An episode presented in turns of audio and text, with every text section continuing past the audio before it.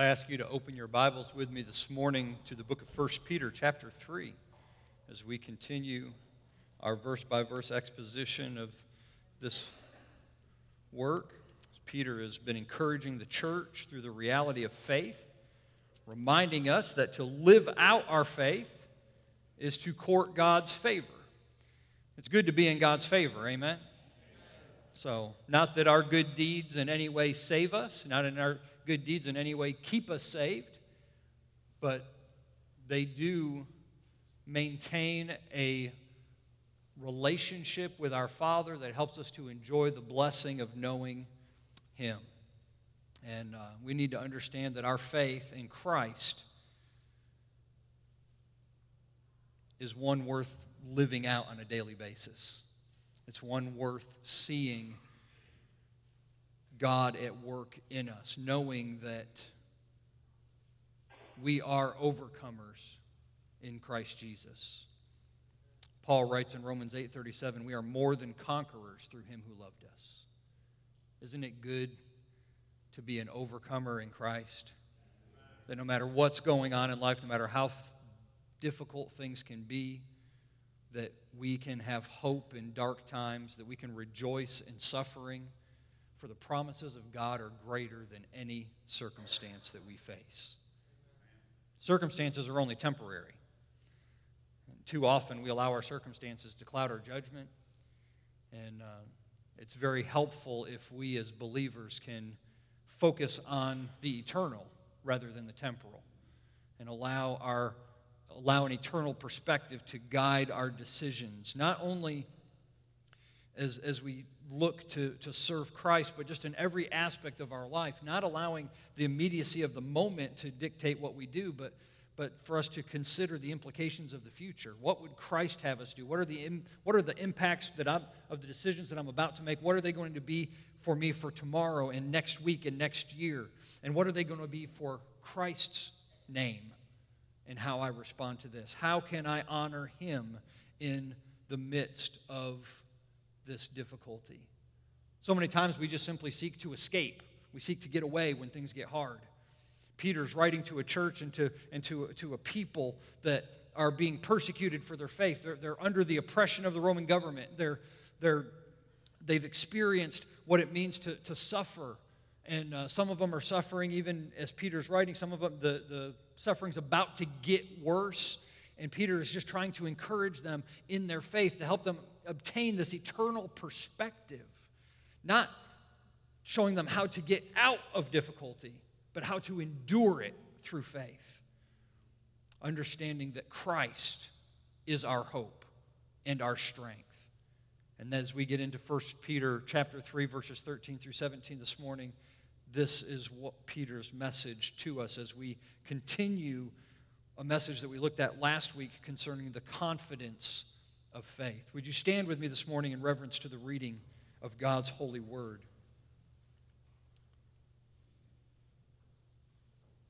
1 Peter chapter 3 verses 13 through 17. If you're ready for the word of God, would you say amen? amen? Who is there to harm you if you prove zealous for what is good? But even if you should suffer for the sake of righteousness, you are blessed. Do not fear their intimidation and do not be troubled, but sanctify Christ as Lord in your hearts, always being ready to make a defense to everyone who asks you to give an account for the hope that is in you, yet with gentleness and reverence. And keep a good conscience, so that in the thing in which you are slandered, those who revile your good behavior in Christ will be put to shame. For it is better, if God should will it so, that you suffer for doing what is right rather than for doing what is wrong. Gracious Father, as we approach your word this morning, I simply ask that your Spirit would open our hearts and minds to receive your instruction, that we might be more like Christ when we leave than when we came in. It's in His name we pray. Amen. Be seated. We're talking a lot about obedience to the faith. And we started this text last week looking at just verses 13 and 14 and, and looking at the, the confidence that Peter seeks to instill in the believers that he's writing to, he's, he's telling them, Who is there to harm you if you prove zealous for what is good? Now, we understand in a general sense that when we, when we do good, that um, we shouldn't expect that bad things are going to happen to us for doing good. Now, we know if we do wrong, right, that there's going to be consequences to doing wrong. Those, those things happen. And we, and we looked at that. And so Peter's reminding them that when, if you're zealous, that is, if you're passionate about doing the things that please the Lord, that means you're going to do what's right in most situations so that you shouldn't have to fear suffering for wrongdoing. But that doesn't take away suffering in every circumstance. It doesn't take away suffering, just general sufferings in life, and even suffering for your faith. Which is why in verse 14 he says, But even if you should suffer for the sake of righteousness, you are blessed. And we're reminded of the blessing that we have for our obedience in Christ. When we, as God's children, do the things which are pleasing in his sight, we know that his favor rests on us. That's what it means to be blessed. His favor rests on us regardless of what else is going on in life, whatever difficulties we may be facing, if we are seeking to obey Christ, his favor rests on us. That should be an encouraging thought to you this morning. As I was studying this week and I was, I was remembering some of, some of the martyrs that I've studied, and even, even from Scripture, you think about what Paul endured as he was as he was beaten with rods, as he was stoned and left for dead, as he was received the 39 lashes from the Jews, he was imprisoned, he was shipwrecked. How was it that he was able to endure and to, and to keep going on and keep proclaiming Christ? It's because he knew that he had God's favor resting on him. He knew he was blessed in the Lord to carry out that work. How do you think that Stephen, when he was faced with, with, the, uh, with the Sanhedrin and and uh, when they brought him and arrested him for preaching Christ, and he came before him, and they, they were, and they came to stone him. They, they rushed on him. He gave his defense, and, he, and they rushed him, and they began to stone him. And yet, we don't see any cries of anguish. We don't see any um, despair in Stephen's voice there in Acts chapter 6. What we see, Stephen prays for the forgiveness of those who are persecuting him, and he prays for Christ to receive his spirit. I mean, how does, how does someone endure such hardship, such difficulty, such oppression, such persecution? They endure because they have the blessing of Christ resting on them. They endure because they know who Christ is. They understood that through their obedience they were blessed. They knew that they must res- not respond to fear, except in a way that demonstrates faith. As we saw in verse at the end of verse 14 where he says, "Do not fear their intimidation and do not be troubled." It's real easy. We talked about this a little bit last week. It's real easy for sometimes for people to tell you not to be afraid. And so when we encounter those instructions in Scripture, and it's like, great, don't be afraid. Don't respond to intimidation. But we need, we need more than just for the Lord to tell us what not to do. We need to tell we need him to tell us what to do, how to overcome. And that's what we're dealing with this morning because our faith as we live it out, it not only indicates the reality of God's favor, his blessing on us, it not only instructs us to not respond to fear, but it also imposes on us a readiness to demonstrate faithfulness. And we see that in verse 15. Because instead of fear, what are we to do?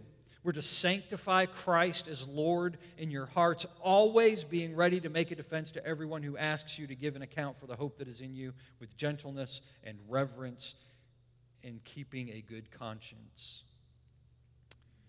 These verses tell us the importance of living out our faith in the midst of difficulty and persecution, in the midst of hardship and difficult circumstances. Faith is not merely a passive thing. If all the Lord did was tell us, well, you know, don't be afraid and don't do this and don't do that, well, that's, those are all very passive things, right? We, we don't, if we're not doing anything, then we're being passive. But He doesn't just tell us what we ought not to do, He tells us what we ought to do. That is, our faith takes an active role in how we live out our life each and every day.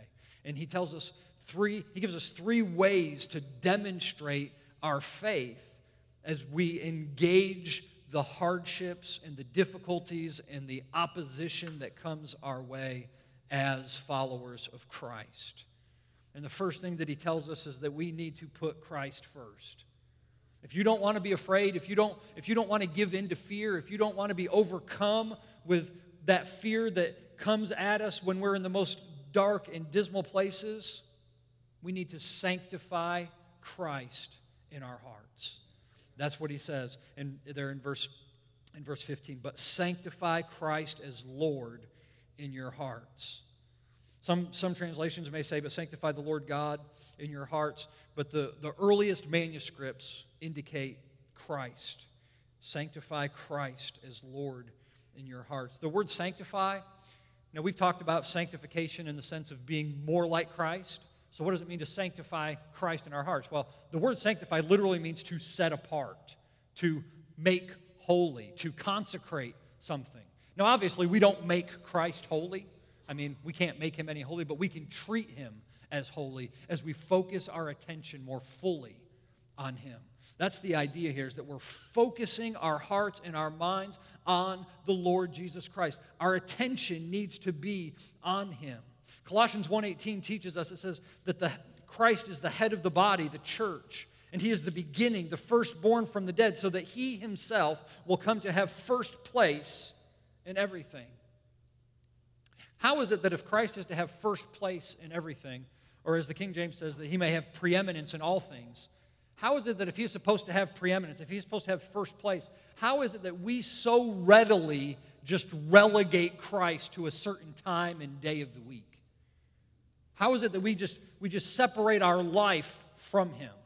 We, we, we, we, we come to church and we're here and, and, and we come to listen to him, and we may come a couple times a week, but by and large, so many professing Christians just relegate Christ to, to a certain time of their week. They don't, they're not giving their, the whole of their life to Him. He's supposed to be first in everything. How are we sanctifying Him and making Him first in everything if we don't ever think about Him apart from when we come to church? Or maybe even a certain time of day. Sometimes professing Christians are, are they might be really good at, uh, at, at praying at meal times or praying at bedtime, but the rest of the day they don't ever think about Him. How is that making Him first? How is he gaining first place? It's so easy for us to relegate him to or relegate him out of other areas of our life when he's meant to have first place in all of our lives.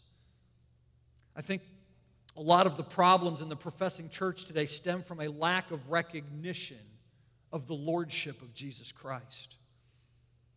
You know, the early church flourished in face of persecution, in face of opposition, much as some of the church today in other parts of the world, and churches in Asia, and churches in Africa that are, and churches in those regions of the world that, that are facing persecution, that are facing opposition, those churches are flourishing. They're, they're, they're, they're spreading like wildfire. It's contagious because the people are passionate about who Christ is. They've given Christ first place in their life. They love him above all else. The churches aren't booming in those areas because they have better programs. They're not, they're not spreading because they have better entertainment. They're not doing those things because of what, the, what a building is offering them or what a, a, a certain preacher is offering them, apart from offering them the Word of God. They are sold out for Jesus Christ. And that kind of passion for Christ is contagious. If we love Christ, if we give ourselves to Him, if we embrace Him for all that He is and we turn our life over to Him, then we're going to share Him with other people. Even in the midst of persecution, even in the midst of opposition, you just can't help yourself. When you've given your life over to Christ, you want people to know that you're His. You want people to know Him. They face oppression and persecution. They meet in secret, and yet they rejoice in the grace that they have received. just from being free from their sin, from recognizing that they're no longer separated from God, but they are united to Him through Jesus Christ. Compare that to what happens in so many of our American churches as we fight over the songs we sing, the length of the sermon, and the color of the carpet. Scripture tells us a very bleak story of who we are apart from Christ. The book of Isaiah, chapter 59, says that you have been separated from Christ because of, or separated from God because of your iniquities.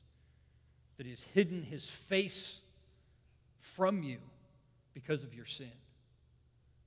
In the book of Ephesians, we're told that we are dead in our trespasses and sins that because we have offended a holy God, that we rightly deserve judgment, eternal separation from the holy God who created everything. That's what we deserve. That's where every single one of us either has been or is. We have been that if we haven't encountered Christ, and we are that if we haven't encountered Christ. Only through repentance from sin and faith in the Lord Jesus Christ can we come to the place where we are in a right relationship with the Lord God. That ought to do something to you. When that reality hits your heart, when it, when it changes who you are, when, it, when you gain that perspective that you've been set free, And yet, why or how can we experience that reality and not give Christ first place in our hearts? This isn't, listen, I get it. You, we can be saved and we can struggle in life Things are going to happen, things are going to distract us, things are, are going to take our attention off of Him. Fear is going to seep in, the enemy is going to attack. But we don't have to lay down and take it. We don't have to just take it. We sanctify Christ in our heart. We sanctify Him and we focus our attention on Him. And by understanding and knowing Him better, we overcome.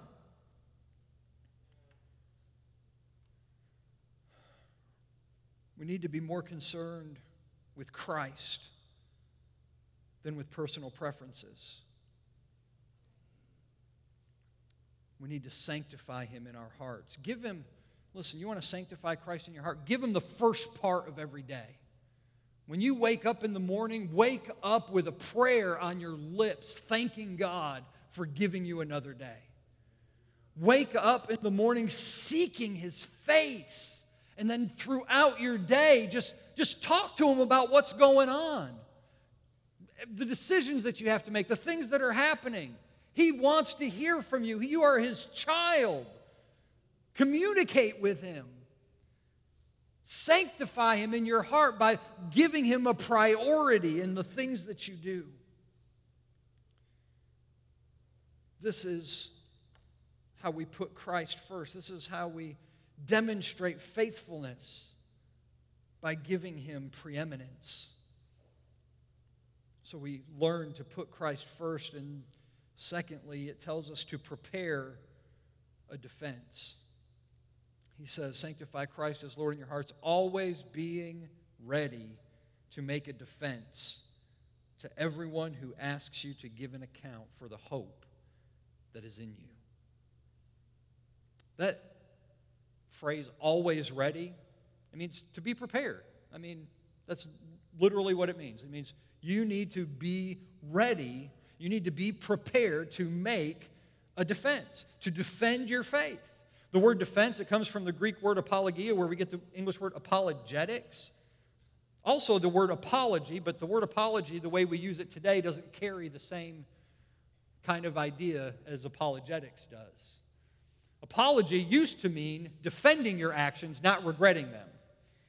And that's the sense that the word is used here. When we talk about apologetics, we're talking about a realm of Christian study in which people study how to answer objections to the faith. That is what apologetics are. You, you find out what people object to, and then you, you study Scripture, and then you help to give them an answer. But that's not what Peter's talking about. It's not talking about answering everybody's objections to the faith. He's talking about when you live out your faith, and especially in the midst of those who are trying to, to impose fear on you, and you respond not with fear, but you respond with a love and devotion to Christ and a, and a commitment to Him, it makes people wonder how you can have hope in suffering. It makes people how you wonder how you can have joy in the midst of difficulty. And they're going to ask you. And that's what he says. He says, Be ready to make a defense to everyone who asks you to give an account for the hope that is in you. Is that, that our testimony will speak about our relationship with Christ, and they'll want to know why we're not afraid. They'll want to know how we can endure. They want to know how we can persevere the hope and joy that we gain from sanctifying Christ in our hearts, understanding who He is, and the surety of the promises that He has made to us are a wonder to those who don't know Him. And this isn't just in the midst of persecution, that's the context here, but I mean, you guys know, you've seen it in other people's lives and perhaps in your own life, that when you endure difficulty, not just persecution, but just just the difficulties of life, the hardships of life, and you have joy and you have and you have peace in the midst of it.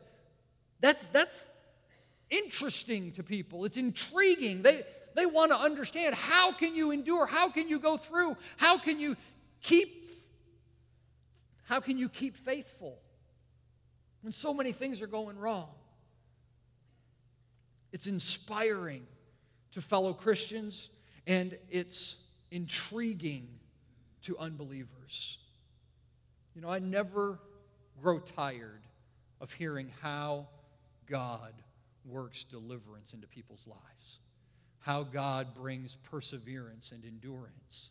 Not, not just the, the, you know, the little pat answers, you know, I couldn't have gotten through it without the Lord or, or the Lord saw me through. I mean, those, those are good, but I mean, I mean, I, I want to hear details. I want to know what scriptures God used to speak to your heart. I want to know what you, how God's word impacted you and how his spirit was working and how he spoke to your heart and gave you encouragement. Because those are the things in my life, as God has worked in, in my life in dark times, those are the things that encourage me when I look back and, and I may be going through something else and I look back and how God worked before. Those things encourage me. And then I look at other people's lives around me that I've known that have been through difficulties and I remember how God delivered them. Those are the things that impact us and impact others.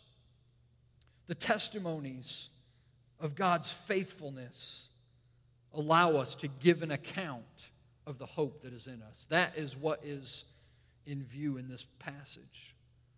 Last year, we did a simulcast event of The Insanity of God. I don't know how many of you were here for that, but uh, The Insanity of God, it, it takes, it's a documentary um, into the persecuted church and some certain missionaries in particular. And as I was contemplating on, on the study this morning, um, I was just reminded of a scene in that show, and I don't know the exact names of everybody, but there was a scene in, in that documentary in which there was a, a Christian who had been imprisoned for their faith.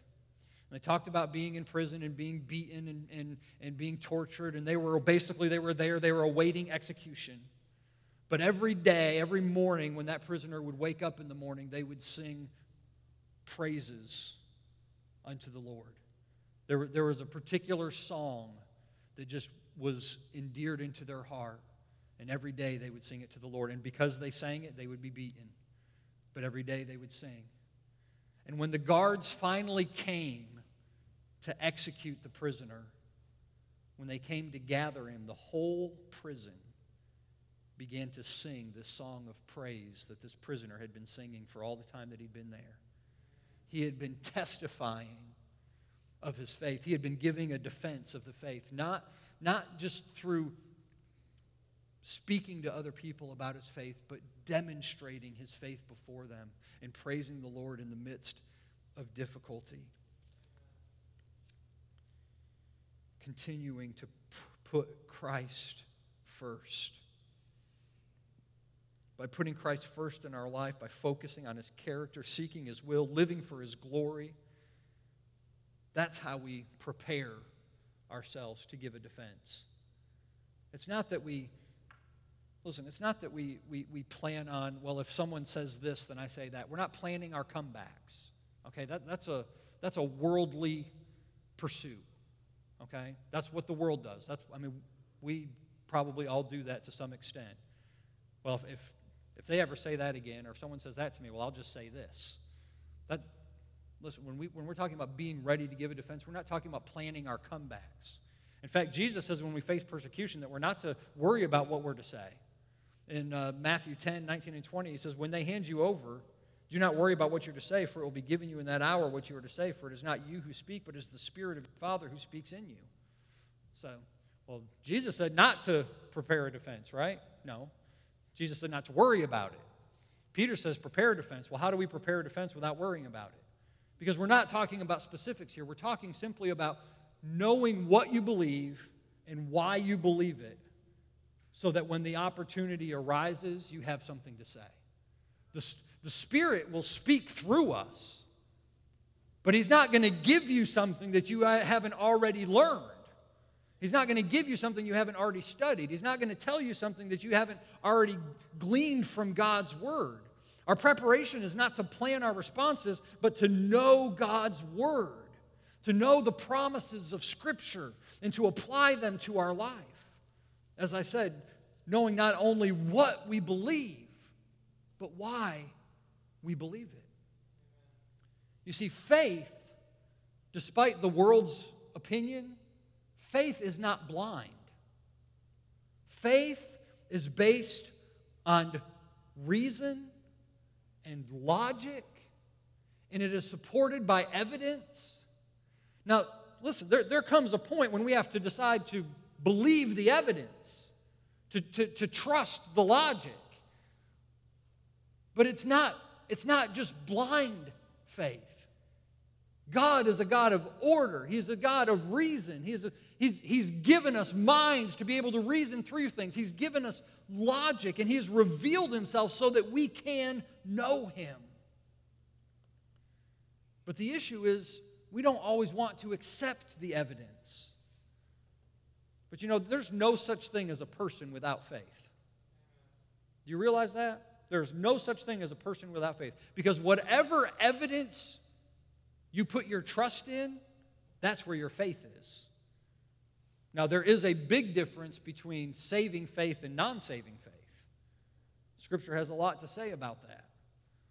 Saving faith only comes through faith in the Lord Jesus Christ. There's a lot of types of faith that don't save. We can believe in a lot of things that aren't going to get us into heaven, a lot of things that aren't going to forgive us of our sins, a lot of things that aren't going to give us hope in difficulty. Only faith in Christ is saving faith. So we are proponents of saving faith in Jesus Christ. It is Him we proclaim as the source of the hope within us, sanctifying Him as Lord in our hearts to demonstrate our faithfulness to Him. There's a third aspect of demonstrating faithfulness, and that is protecting your reputation. So, not only do we put Christ first, not only do we prepare a defense, but we must protect our reputation in faithfulness. I mean, isn't that what he says? He says, Sanctify Christ, be ready to make a defense to everyone who asks you to give an account for the hope that is in you, yet with gentleness and reverence. And the way it reads in the Greek here, verse 16, it flows directly into it. It says, Yet with gentleness and reverence, keeping a good conscience. Three areas that help us to maintain a good reputation in the way we defend our faith. You ever notice that sometimes with Christians, their, their zealousness for truth comes across with callousness in their delivery? I mean, sometimes we're, we're so zealous to get our point across that we, we forget to be gracious. Being right is important, but it's not the most important thing. Our, the way we deliver truth is just as important as the truth we deliver. Ephesians 4:15 says that we're, we're to speak the truth in love. John writes in 1 John 3:18, "Little children, let us not love with word or with tongue, but indeed in and truth." It's, it's both what we speak and the way we say it. It's our actions and our words working together to demonstrate our faithfulness to Christ. Because, listen, we're not just trying to get people to agree to a certain set of facts about who Jesus is and what he did, and, and this is what the Bible says, and, and this is how it plans out. And, and we can have a great theology about who God is and how he works and everything he does, but if it doesn't transform us in the way we live our life, then it's really serves no real purpose. Because we are to demonstrate who Christ is in the way that we engage others. We're to demonstrate our faithfulness to Christ in the way that we share truth with them. He tells us here, he says that we're to do it with gentleness and reverence, or your translation may say with meekness and fear. So let's talk about that for just a moment. Gentleness or, or meekness. This is not weakness. It's not that we just we just bow down and, and just, you know, just are apologetic in the way that we present truth, that we're just, you know, I'm sorry, but, you know, this is. No. It, it's the, the, this word in the Greek, it carries the idea of, of being authoritative and controlled. It, it's, it's powerful, yet it's directed and it's precise in order that we might reveal truth without cruelty. I, I think about the way Jesus confronted the woman at the well in John chapter 4. I mean, Jesus just flat out confronted her with, with her sin, with her life, and, and who she was. But he didn't do it in, in a condemning way, but in a redeeming way. Sometimes when we confront sin, we do it in, in, a, in a way with, that brings undue condemnation. Not, not that we're ever approving of sin, but in the confrontation of sin, we don't have to approve of it. But the idea of confronting sin is offering forgiveness and redemption from it through Christ, not just to beat them down with their sin. And this is, this is the, I, the idea. Think about, think about this. When, when Paul and Silas were arrested in Philippi for, for preaching the gospel, right? They go in, they preach the gospel. Paul sets free the demon possessed girls. They get arrested. They're put in prison, put in the inner prison. And what do they do? They, do, they, do they go into the prison kicking and screaming and saying, You bunch of God haters, you're all going to burn in hell? No, but that would be the mindset of a lot of Christians today, I think, in, in oppression, because we just, that rebellious spirit is just fed in our culture. No, they didn't, they didn't do that. They submitted to the authorities. They went into the inner prison and they sang songs of praise until midnight. They had sanctified Christ as Lord in their hearts. They were giving a defense. That is, they were testifying of their faith. You say, well, nobody asked them. Well, they did. Not, not immediately, but as Paul and Silas were living out their faithfulness, and God caused an earthquake to happen, and the doors of the prison flung open, and the jailer who had been asleep thought they had all fled was going to kill himself. Paul said, Don't harm yourself, we're still here. And the jailer went in and said, What must I do to be saved? And he took Paul and Silas and he he washed their wounds and he took them to his house and he fed them, and the whole of his family received Christ. And then you know what happened? They went back to the prison. Because in the morning, The other authorities came to, to let him out.